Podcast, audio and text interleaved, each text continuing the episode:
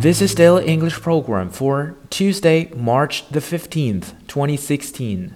The term for today is get burned.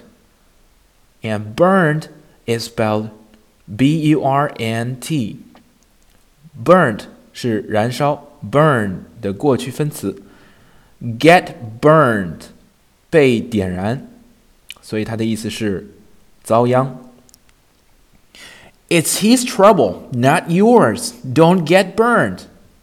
那是他的麻烦，不是你的，别引火烧身。It's his trouble, not yours. Don't get burned.